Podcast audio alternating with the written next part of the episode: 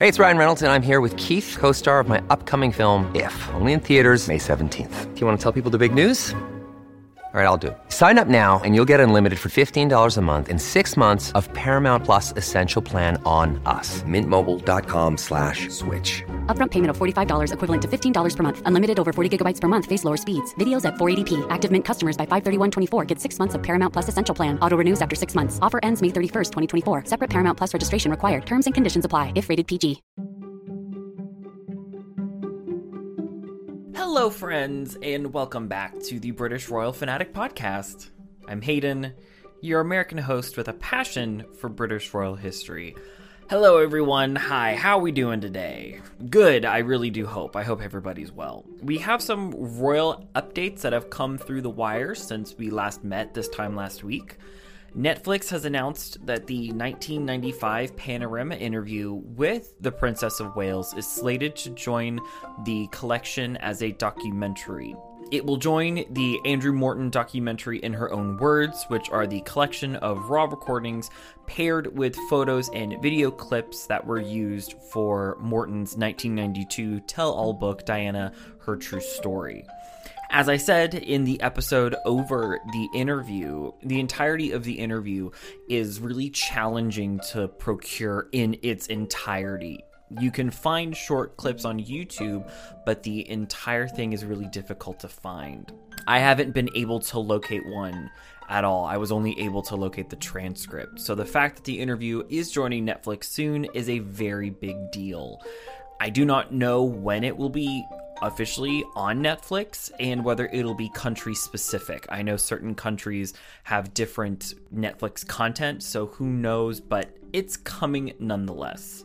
Additionally, with more Princess Diana news, it has been discussed and it looks like it'll be going forward that a plaque will be added to the apartment building where Diana lived before she joined the royal family. Diana lived in a flat that she shared with four other flatmates, and this was depicted very well in season four of The Crown before she officially joined the family. The apartment resides in Coleherne Court in Earl's Court. She lived there from 1979 to 1981. So they are going to be honoring her with a plaque outside there to commemorate the late Princess of Wales. And the last bit of Diana news Broadway here in America has announced that the hit musical about the last few years of her life, titled Diana, is set to return to Broadway in December of 2021. It'll officially be entering previews, and it's also slated to be joining Netflix as well right before the pandemic hit they did a pro shot of the musical, and it's been advertised that in the next few months it will officially be joining Netflix. I have mixed feelings about it, but I've heard it is a very good show, so I'm willing to give it a chance. Photos of Kristen Stewart have been released and have leaked into the press as she is currently filming a movie about Princess Diana, and she is depicting the late Princess of Wales. Apparently, the movie is set to depict the early 90s. I've heard and read in various news sources that the timeline is supposed to be right before the split in separation in 1992, and it's the process of her slowly gaining control of herself and distancing herself from the family. I have really mixed feelings about this, even if the photos do look promising. Kristen Stewart just isn't an actress that I like. I don't really, I'm not really drawn to her work, and that's just my own opinion. Emma Corrin did such a good job portraying Diana that, of course, comparisons are going to be made, and I'm willing to, again, give it a chance, but I'm very apprehensive about this. In more royal news, we are coming off Easter and we have officially entered April. The Queen has been undertaking engagements in person now. They are very few and far between, but she is out and about again, and everybody is floored and excited to see her out and about. The Duke of Edinburgh even joined the Queen for a private Easter service at church, so that's also a hint that his health is getting at least a little bit better. But across all the working royals, the engagements are resuming, not only virtual, but in person. In fact, it's looking like more and more in person engagements are happening, which is wonderful, and it's really helping the morale of the country. I can imagine that they are just as happy to get out of the house as we are when we can from time to time. Plans are slowly underway as the Duke and Duchess of Cambridge celebrate their 10 year wedding anniversary at the end of the month. No news about anything formal have come out yet. I could have just missed those stories, but a lot of news outlets are having fun reporting on it and articles reflecting their time together as the Duke and Duchess of Cambridge have been coming out. 10 years of marriage is a massive milestone, and you can bet that we will be covering that in a future episode. No other concrete news has come out as the family is still working things out from the fallout with the interview with the Duke and Duchess of Sussex and Oprah. There's a lot of conspiracy around this couple now, and all that I know concretely is that the general public opinion of them is starting to fall it has come forward that the Archbishop of Canterbury denied the claim that a private ceremony took place before the official wedding that was televised, which directly contradicts what Meghan said in the interview. There is a lot of gossip and hearsay happening right now, as I had expected. And as I had expected, the tabloid media is having a field day with this. It's been almost a month now, and I doubt this will be going away anytime soon. It's really unclear what is fact and what is fabrication, what is being made up by smaller news outlets or tabloid press. So, my biggest advice is double check your sources and be sure it's a reliable source that the story's coming from. I haven't been following it too much because I simply don't know what is truth and what is fabrication. Recently, Piers Morgan went on television and gave a scathing report about the royal couple, and it caused quite a stir. Generally, here's what I know we're still experiencing fallout. The general opinion of the royal couple has since gone down, and that's all I know. And I would very much advise double checking your sources just to be sure what you're getting is from a reliable source. It was announced early on Wednesday by the Royal Collection Trust that this summer in the UK, the various castles and palaces that are usually open to the public are now officially reopening. And to follow that up, Balmoral and Sandringham have announced plans to open up this summer as well. All these places are making preparations for the coming summer season. And in fact, the Royal Collection went on Twitter making a statement that tickets to tour Buckingham Palace are already selling out and they're having problems with their site because of the high traffic. They are doing things in limited capacity. Buckingham Palace, right now, from what I saw, it's just the gardens and the grounds. And while they are opening things up again, it is in a limited capacity and they're trying to keep everybody safe. So if this interests you, one, I'm jealous, but two, go to their website, theroyalcollectiontrust.com, or their social media accounts. They've outlined everything in detail, especially on Twitter. And you too can experience in person some of the residences that we have been talking about on the podcast for the past few weeks. Before we get into today's topic, if you enjoyed the podcast, now that we're done with news updates, if you enjoy the podcast, please take a moment to rate, review, subscribe, and share. It really helps as the podcast family continues to grow. So, whatever platform you're on, if there is an option to rate and review, please, I would very much appreciate a review, especially a positive one. If you're also feeling generous and are inclined to want to donate to the podcast, links to do so are on Twitter and on the Anchor homepage. Your monthly donations are greatly appreciated. It allows me to get more research material for the podcast and um, invest in making this product the best it can be. And every time that we record, you will get a personal shout out from me and other accolades to show my appreciation to you. Lastly, if you want to suggest topics or stories that we can delve into for future episodes, you can send me an email at britishroyalfanpod at gmail.com. There's quite a lot of history, so if there's anything you want me to cover, please let me know. Continuing through our series on royal residences, today is one of the more irregular residences. Only one of these still exists in full capacity to this day, and it can be visited and toured by the public almost daily, year round. It hasn't been used by a royal or really anyone in its traditional capacity in about 25 years. It served as a private home, official workplace, honeymoon location, and could be used in times of war.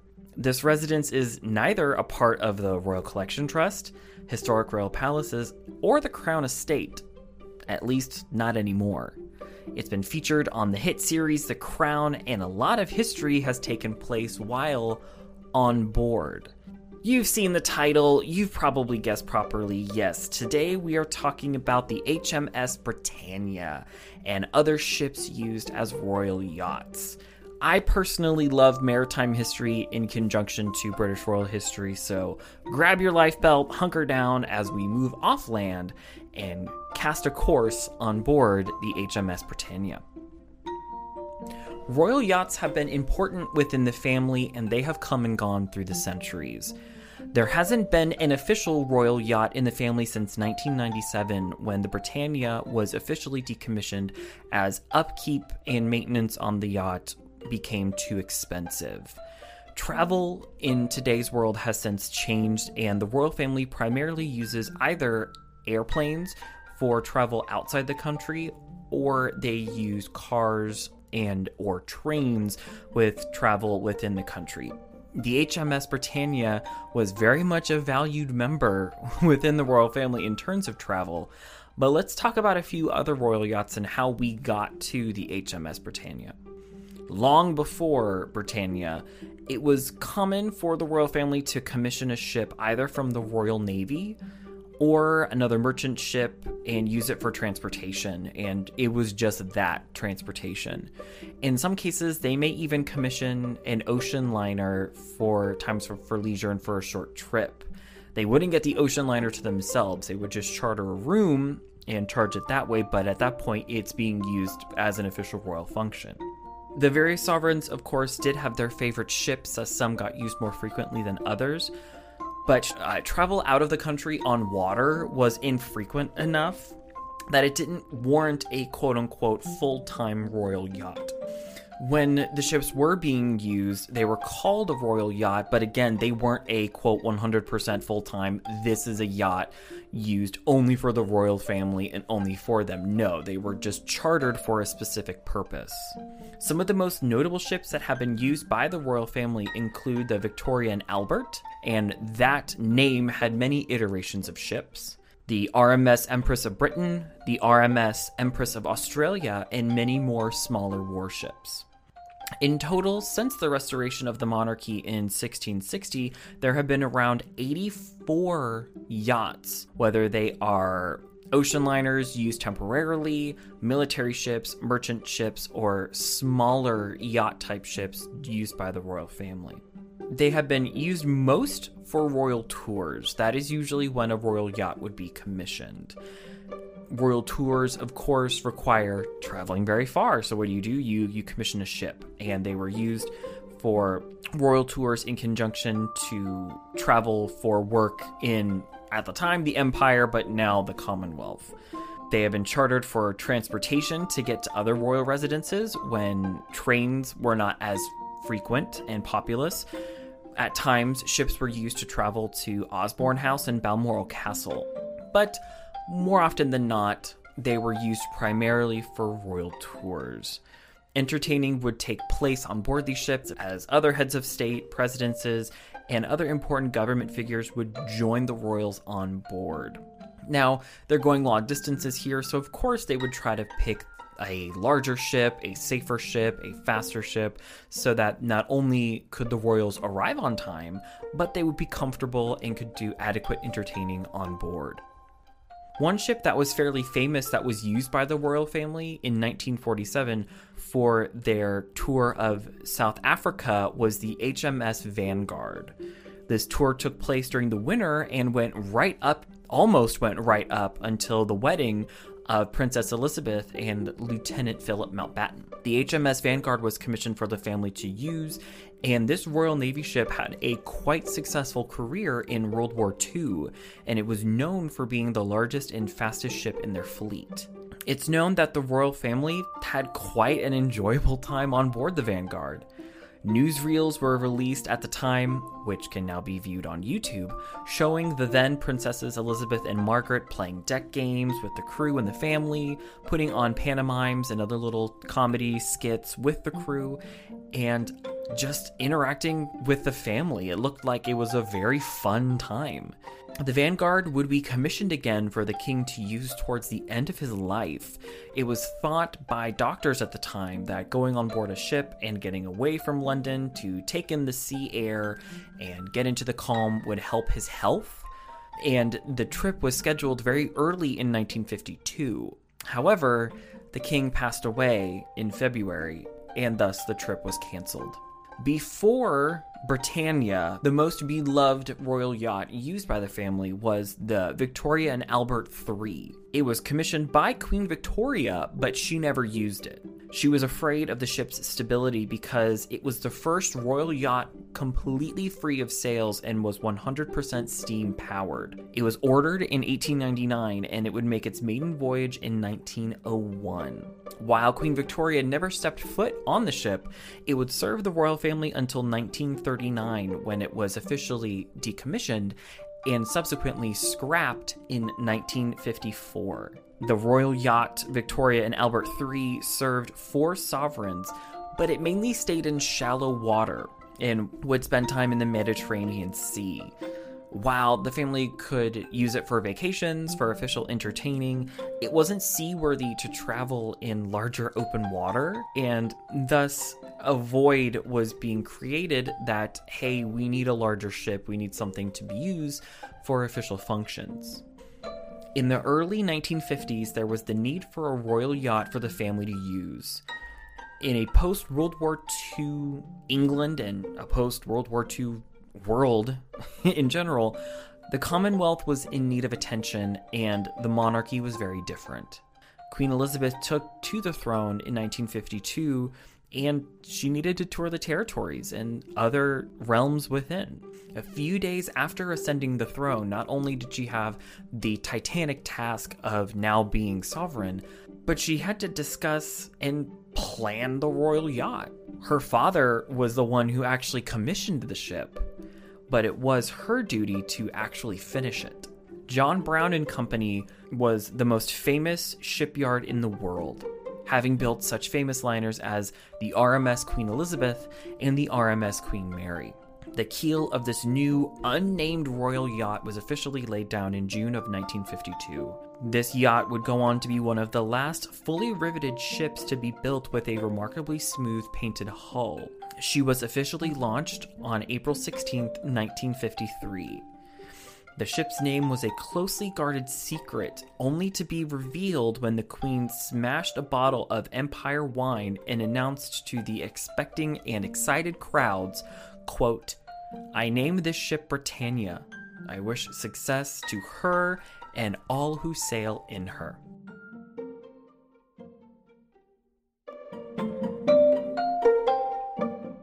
Another day is here, and you're ready for it. What to wear? Check. Breakfast, lunch, and dinner? Check.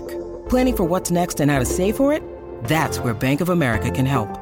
For your financial to dos, Bank of America has experts ready to help get you closer to your goals. Get started at one of our local financial centers or 24-7 in our mobile banking app. Find a location near you at bankofamerica.com slash talk to us. What would you like the power to do? Mobile banking requires downloading the app and is only available for select devices. Message and data rates may apply. Bank of America and a member FDIC.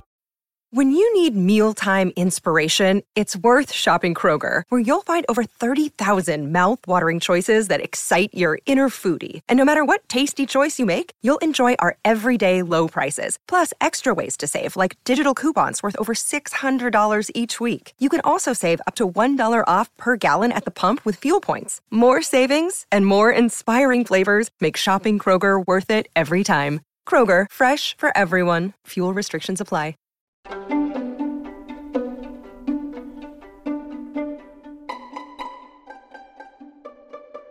The HMY Britannia is 412 feet in length with a beam, or width, of 55 feet and a height of 123 feet from the bottom of the keel to the top of the front mast.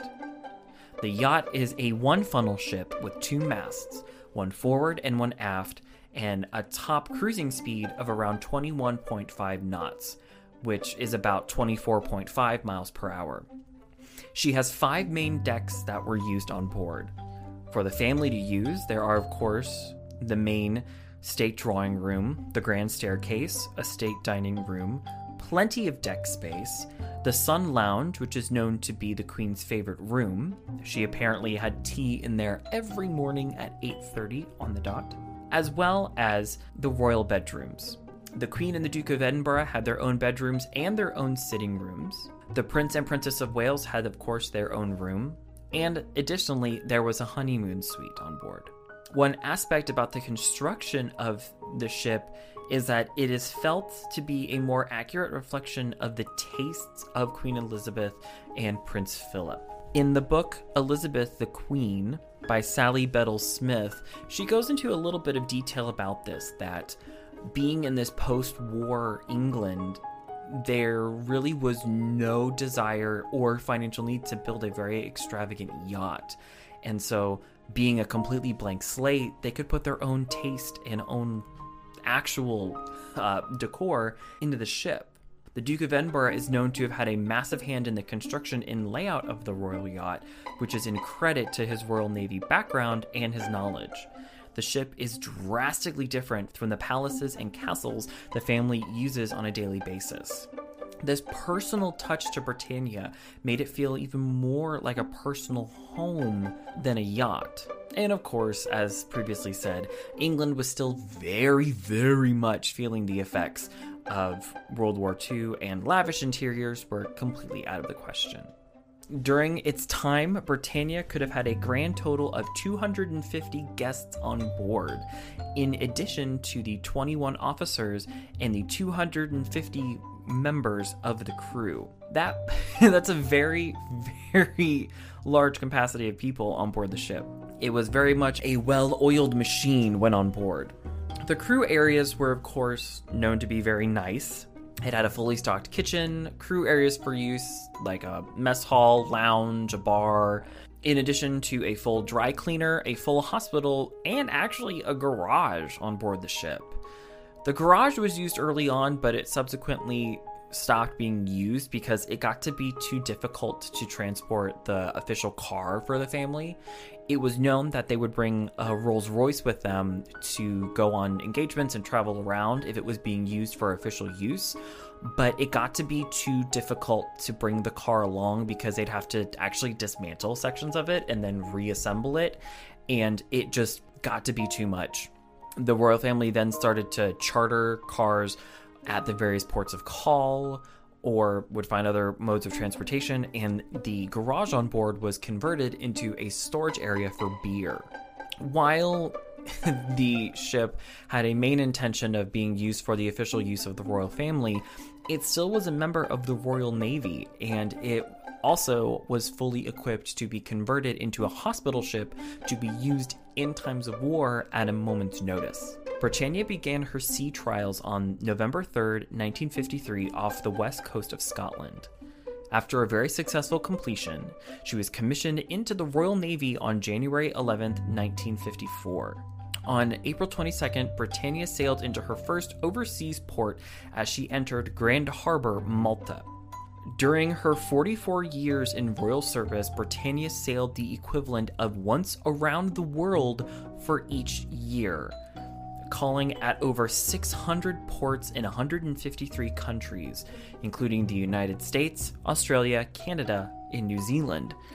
Outside of official functions, this ship was used for various family vacations and traveled most around Scotland and the Western Isles, but she really could go anywhere and she spent a lot of time in tropical waters as well.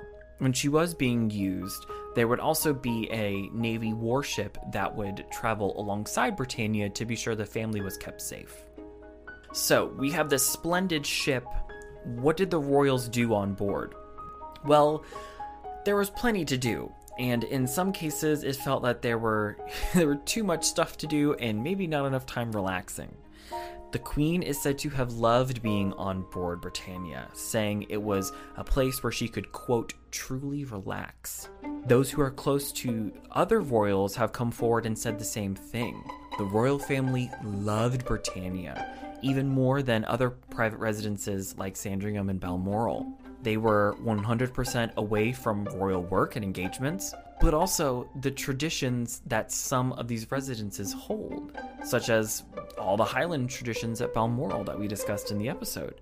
They were in a world that they 100% created, so they could do whatever they want and create their own traditions. In addition, it was 100% away from the press. No one could get near the ship, no one could get on board the ship, and so they could be the most themselves and most at ease on board, which is why Britannia felt more like another family member than a ship. What the ship was being commissioned for at the time would determine what they could do and what could be done on board, if it was being used for official functions or vacation or the military was using it. Of course, you have to think the queen's on board and the queen never has a day off. So she would stick to her very strict schedule and she would retire to her sitting room that in some ways doubled as her office at sea. There she would keep on top of her dispensary boxes and other notices from government to make sure that she stayed on track of her work as monarch other royals tended to have a lot more fun for the young children, there would be a quote sea daddy assigned to the royal children that was a member of the crew to ensure that the children would be kept safe and occupied.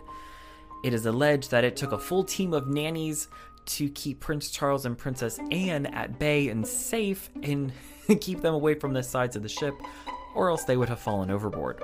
There were lots of deck games to play, water fights, and a fun inflatable paddling pool could be blown up and installed on the veranda deck, which in sometimes when deflated could be turned into a makeshift water slide that they would put on one of the staircases. Outside staircases, of course. During the summer months, the royal family would go on a Western Isles tour known as their annual family holiday cruise around Scotland. It was there they would go on treasure hunts, have picnics and barbecues in more secluded, remote islands. There, there's a piano on board, and it is known that Princess Margaret and Diana, Princess of Wales, would go over and play music in the evenings, and they would entertain everybody, including crew members. They also would put on little comedic sketches and just have fun entertaining themselves. Of course, was space for reading and quiet time for tea. A former crew member went on record and said that the Queen Mother used to frequent the mess bar and she would drink her favorite drink of gin and Dubonnet, and then she would go and personally cook bacon and eggs for the hungry crew members. So you can see that Britannia, the crew, and everybody, it was this wonderful big family. But also, there were chores to be done on board to help the ship run smoothly, and the royal family would chip in and help. So that's why I said sometimes there's too much to do and not enough time relaxing because it is still a full running ship and chores need to be done, and the royals would chip in. A few royal couples went so far as to honeymoon on board Britannia. These couples are Princess Margaret and Tony Armstrong Jones, Princess Anne and Captain Mark Phillips, Prince Charles and Diana, Princess of Wales, and the last couple to do so was Prince Andrew and Sarah, Duchess of York. There is a conspiracy theory around royal couples honeymooning on on board Britannia, and the general consensus is that no royal couple should honeymoon on board Britannia because notice all the couples that were mentioned that honeymoon on board Britannia had a very tumultuous, unhealthy marriage that resulted in a very messy divorce. It is known that Diana did not have the most positive of experiences on board Britannia.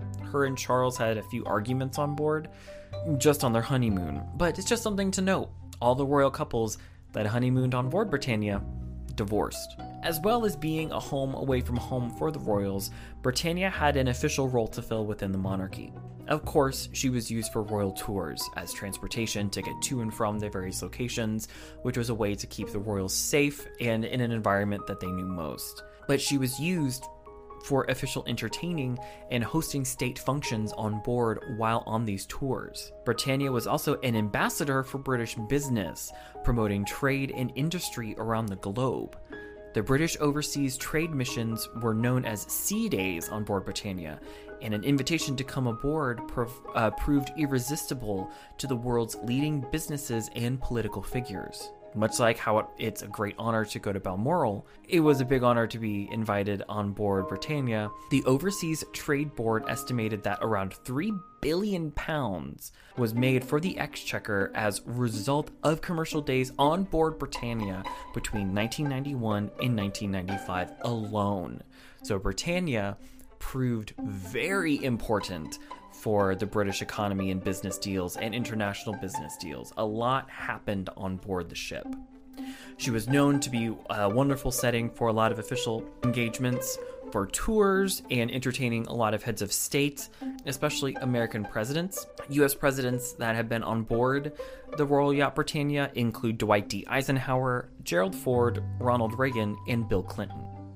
Britannia has seen official work as a hospital ship as well. So not only was she used as a vacation spot for the royal family, she was used for business for the monarchy. She was used as a very important role for official work in business, but she also got to fulfill her other duty as a hospital ship.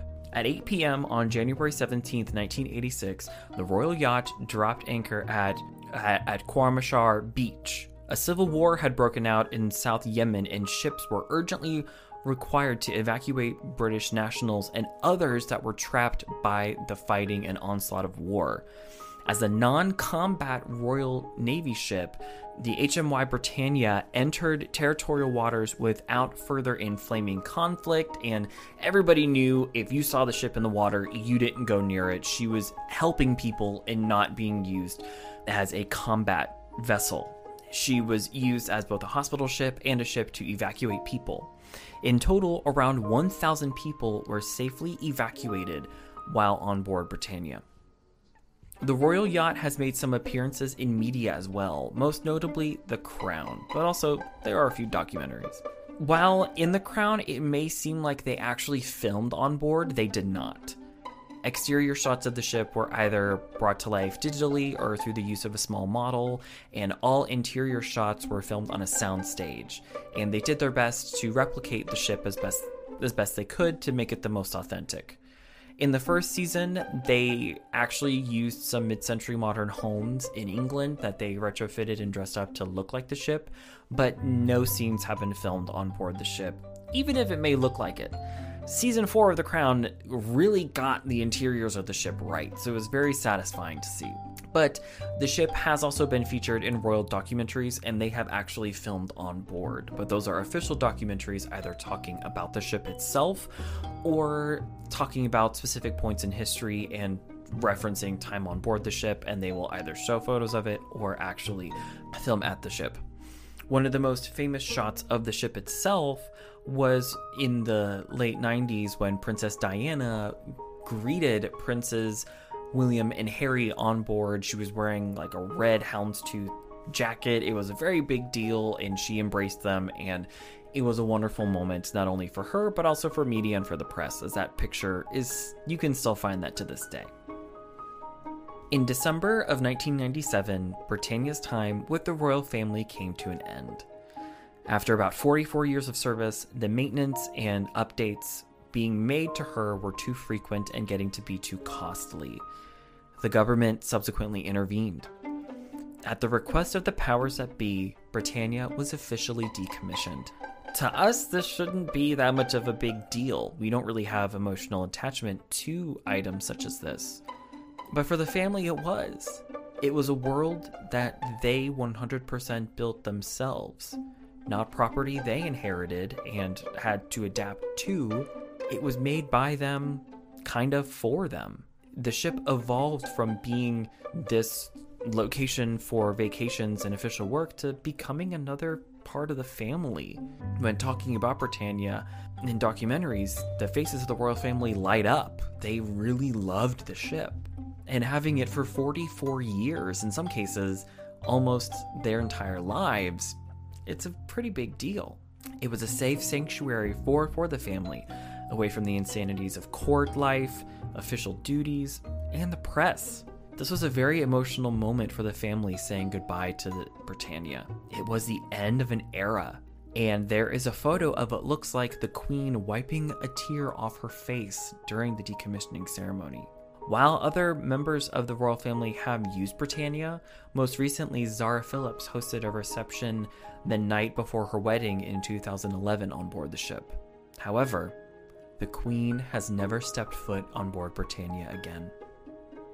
Can you visit Britannia? Yes, you can. The yacht is now owned by the City of Edinburgh, and it is run and managed by its own trust and is a part of the core collection of the National Register of Historic Vessels, the official register of the most important British ships in existence. It's open to the public and tourists and tourists almost year round and it's kept in fantastic shape. All the clocks on board have stopped at 3:01 p.m., which is the official time the Queen left Britannia for the last time. Private rooms have been perfectly preserved, and instead of walking through them, uh, glass walls and windows have been put in so we, the public, can peer in, but the room can be perfectly preserved. There are many tours one can embark on, and most, if not all, the ship is available to be toured.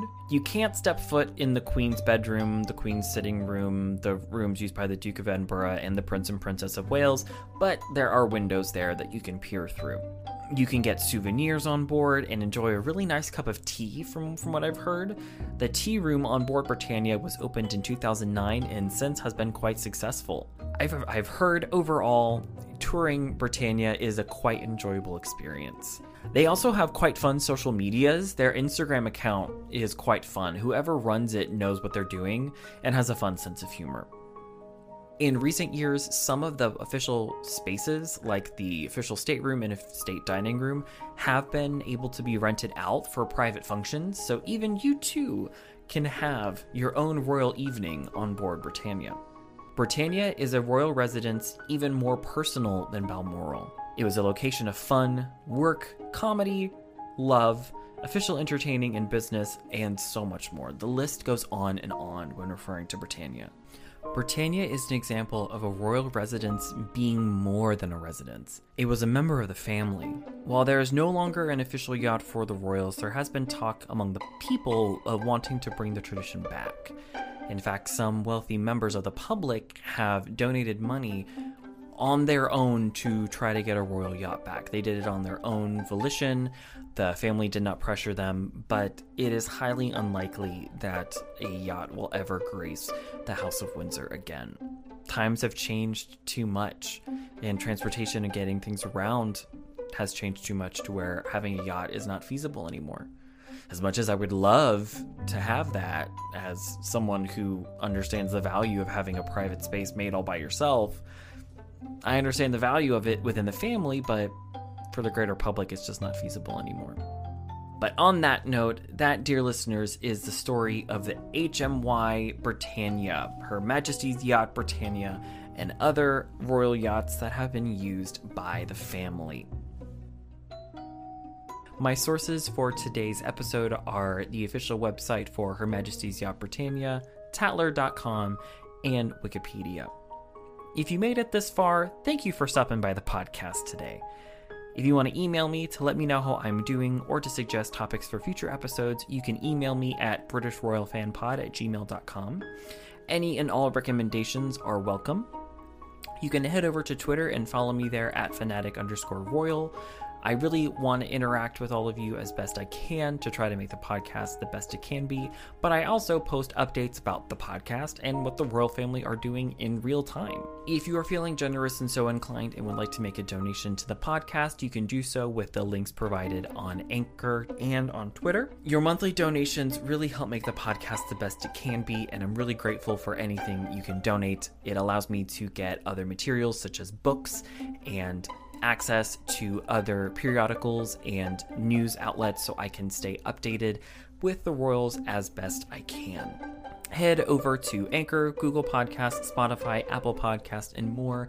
Rate, review, subscribe, and share so that we play into various algorithms and more people can know that the podcast family exists and they can join it. I'm very excited for what the future has. Have a great rest of your day.